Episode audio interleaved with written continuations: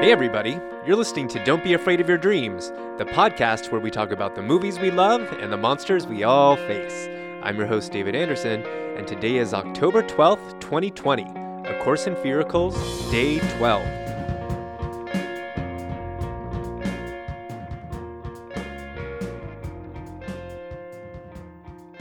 October 12th, hard to believe we're almost, almost at the halfway mark, but you know what? I'm going to pivot. Instead of lamenting the fact that it's all going by too fast, I'm going to affirm that we're just getting started. We're just getting to the good part, really working up a good Halloween head of steam. I'm really loving the process and intentionality of showing up here every day. Who knows? Maybe we'll keep going after Halloween as we transition into the other holidays, which I also love. For those of you who've reached out to me, and those of you who haven't, if you're here with me every day, I really appreciate it. And I consider this a conversation, even if I'm the only one talking.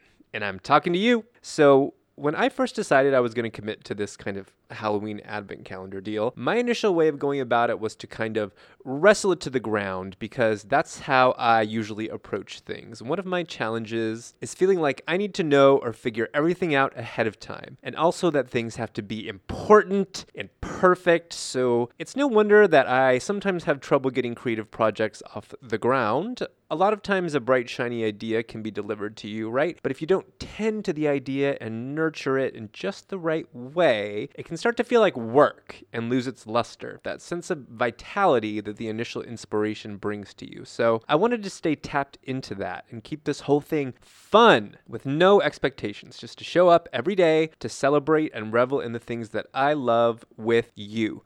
Not only because, of course, this year looks different, but I've kind of had a lot of disappointment and frustration around the expectations that I placed on Halloween and myself, and making things and making things happen and forging a career and being creatively fulfilled. Blah, it all just started to be going the wrong direction. So, one of the things I was and am hoping to do with these 31 days is to reignite my love and passion for Halloween and just make it fun and to kind of do whatever and talk about whatever I want and trust that maybe it'll connect with someone out there. Initially, I was like, oh, I'm going to map out an editorial calendar and I'm going to know exactly what I'm doing on each day. And I did get a big wall calendar and post its, and I started listing topics, and it immediately stopped being fun. But I was kind of intimidated by the idea of stepping on stage without a plan or without anything to say. But what better time of year is there to face our fears, right? That's what we do on this show, we hope, but especially at Halloween. So I decided to throw any plan away and to just show up every day to see what would happen. I have no idea what I'm going to do or talk about until I get up and say, well, that sounds good. So I'm giving myself permission to be messy, you can probably tell, and spontaneous and to just go with it. So, where are we going to go today? I don't know. Let's see. You know, recently I connected with someone who dyes garments for film and TV. Very specific, right? And I had no idea, naively, I guess, that there was such a demand for garment dyeing. For the most part, I would think you have a costume designer and wardrobe people, and they choose textiles and make or buy clothing, but apparently there's a lot more involved than I knew even on sitcoms. So I just love finding people who found their very specific niche, their zone of genius that is fulfilling to them and serves others and provides them with a livelihood for sure. That is what I'm striving for and hope to ultimately experience. I've been told over and over again, especially when I was really pursuing a way into the themed entertainment world, um, producing Halloween events, well, that's way too specific. You're really limiting yourself. But you know what? If someone can make a living dyeing garments, there's got to be a way for me to find my version of that. But anyway, this delightful woman, who I really just met, provided me with the best Halloween care package ever. She presented me with a bucket marked blood, which is kind of everything I ever want in life anyway, and said, Here, I dug out all the stuff I use for wounds and gore and crime scenes, and I've got dry blood and blood that stays wet and blood that looks really aged, and I'm gonna send you home with it so that you can play with it. And I was beside myself. Oh my God, you gave me the gift of blood. And I said to her, Thank you. Thank you for intuiting that blood is one of my love languages. If you gave me an edible arrangement, well, I hate edible arrangements, but I'd know that you don't see me at all. But lending me your bucket of blood, you see me. You really see me? And I was kind of kidding, but not really. I'll say blood or horror is one of my love languages. Horror and Halloween are very personal and intimate to me. And if I want to let someone in, that is one way that I do it, of course. Sharing things that are important to me, that are a part of me. And to someone else, it might seem crazy, but if I sit down to watch A Nightmare on Elm Street with you, that is true intimacy. Not everyone is worthy of that. I have a long history and relationship with this material that has helped me make sense of and navigate the world. And I don't necessarily need or expect you to understand that, but you do need to respect it. Several years ago, I had a friend say to me, I really don't get what all this stuff means to you. I don't like horror, but I kind of want to understand it better and talk to you about it. Can we watch some of these movies and talk about them? And I was like, Does a chicken have a pecker? Uh, yeah, we can. So I went to work writing a, I think it was like a 12 week course syllabus with cherry picked films divided into different modules with corresponding reading to be done ahead of time so that we could discuss and then watch. So I presented her with this material and she was like, uh, yeah. I just kind of wanted to watch a movie. So we met exactly one time, and that was it. The road to every book club is paved with good intentions. There's big enthusiasm at the onset. Then there's one meeting, and some white wine goes down, and it all falls apart. But again, recently, someone I was seeing was like, I'm still trying to figure out and get a sense of what all this means to you. I mean, isn't this just like pop culture and entertainment? And I was like, whoa, what do you mean just? Yeah, I guess, but isn't it also art? I get so sick of people disrespecting or dismissing the horror genre, not only because I think it is a more than legitimate art form, but because it is so deeply personal to me. And when it is slighted or shrugged off, I feel like that is a personal affront. But you know what? I'm not here to convince anyone of anything, believe it or not, or to plead a case. You get it or you don't, you relate to it or you don't. But this is how I engage with the world. Horror is my love language, and if I share it with you, that means something. I'm not expecting you to ever become fluent, but maybe you could do like a little Rosetta Stone so you can at least nod along while I'm talking. Then just watch Halloween with me while eating cookies and tell me I'm pretty,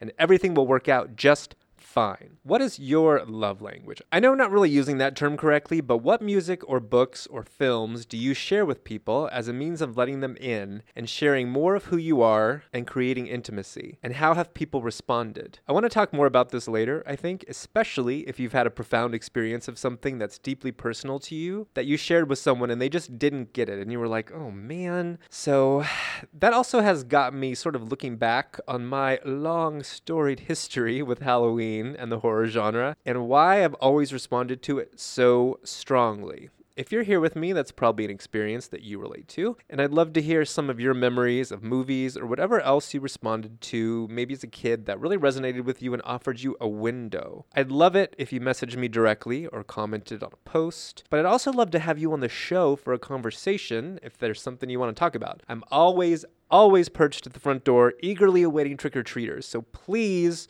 ring my doorbell, come on in, and we'll have a chat. So, what was your horror gateway drug, and what impact did it have on you? I've had several.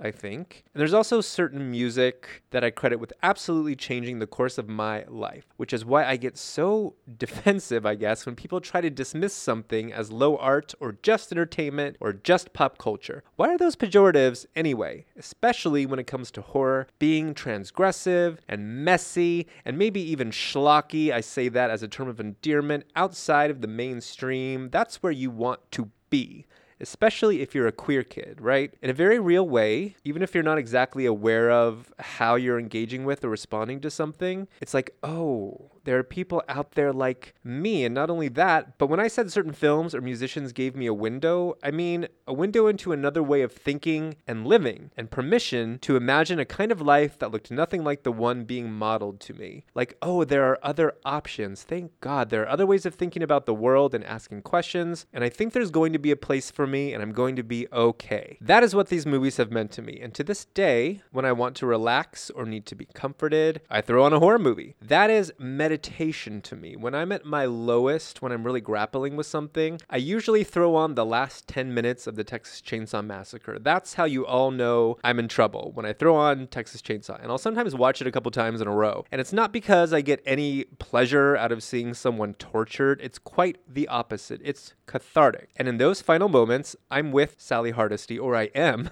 Sally Hardesty. She has found herself in an upside down world where morals and values and right and wrong do not exist. This crazy clan of men wants to control her body, and she finds herself at the mercy of people doing things that just defy explanation and don't make any sense. And she rises up, she breaks free, and in some ways, she out crazies crazy. I love that, and it is so satisfying to me. I can't even tell you. I am Sally in those moments. When I feel like life is bludgeoning me with a mallet, when I feel helpless, and my own fear and insecurity or feelings of unworthiness are leering in my face and mocking my pain, watching that sequence of chainsaw just helps me get to that place of, I've had enough. I'm not gonna lay down and surrender. I'm gonna crash through a window, howling in defiance, and hitch a ride in the back of a pickup truck away from all this bullshit. So don't tell me this is trash entertainment. This is self care. This is therapy. I've always loved horror, for sure, for sure, for sure. We know that. But one of my first gateway experiences of it was Flowers in the Attic from 1987, the film adaptation of Flowers in the Attic. I don't remember or know how or why I first saw it at the tender age of eight, but I was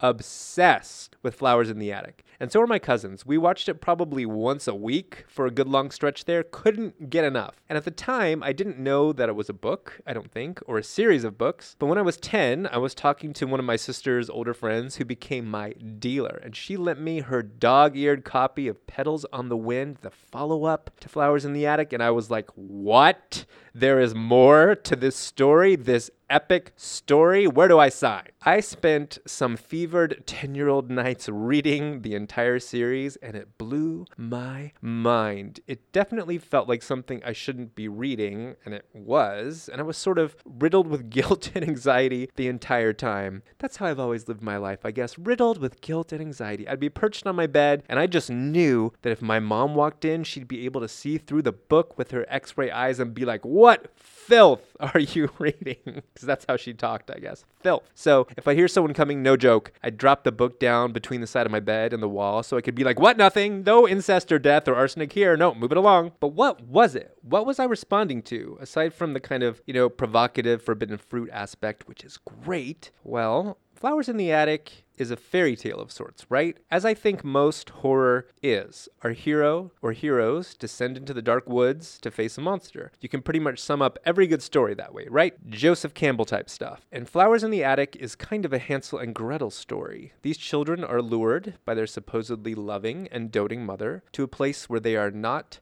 safe to be abused and punished by another maternal figure, grandmother, who provides them with poison laced treats, not unlike the witch in Hansel and Gretel. And they ultimately escape from the witch's cottage, but not before, I don't know, being boiled in a stew of burgeoning sexuality, religious guilt, grappling with their own identity, being rejected by their family, and breaking away to create a life that looks nothing like the one they had, or even one that society approves of. Your mother has come home after 17 years to repent for her sins and for her crimes, not only against your grandfather and me, but against God.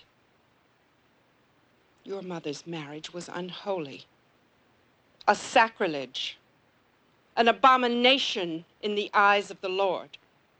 She did not fall from grace. She leapt into the arms of a man whose veins pulsed with the same blood as hers. Not a stranger, but her own uncle. And you, the children, are the devil's spawn. Evil from the moment of conception.